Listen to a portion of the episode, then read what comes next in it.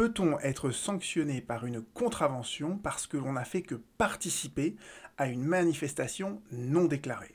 Alors, ce qu'on savait déjà, c'est que on peut être sanctionné pour avoir organisé une manifestation non déclarée. Sur ce point, euh, il y a l'article du professeur Le sur son blog Liberté, Liberté Chérie qui fait euh, la synthèse de tout cela de manière exemplaire. Je vous mentionnerai le lien sous cette vidéo.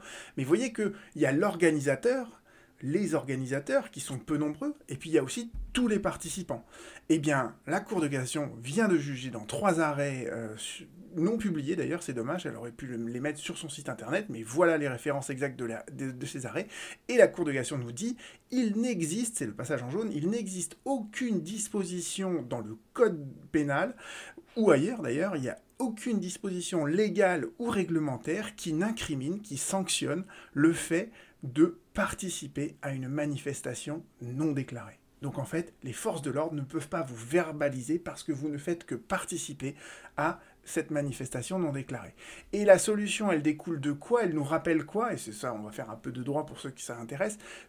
Euh, en fait, tout ça découle de ce qu'on appelle le principe de l'égalité. Le principe de l'égalité, vous le trouvez dans l'article 111.3 du Code pénal.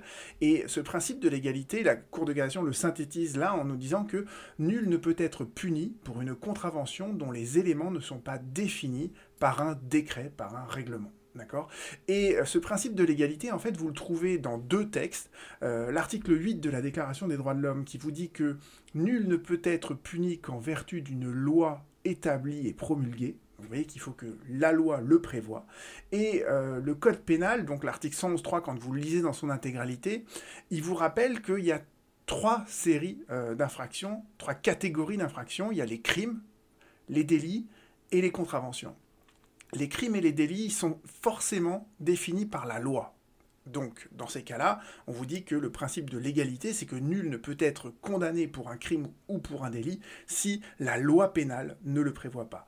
Et les contraventions, elles, elles sont définies par décret, par règlement, c'est la même chose. Donc on vous dit que le principe de l'égalité pour les contraventions, c'est qu'il faut qu'il y ait un règlement, un décret qui définisse l'incrimination, la, contravention, pour qu'on puisse être sanctionné. Et ça n'est pas le cas dans le cadre des manifestations non déclarées. À bientôt.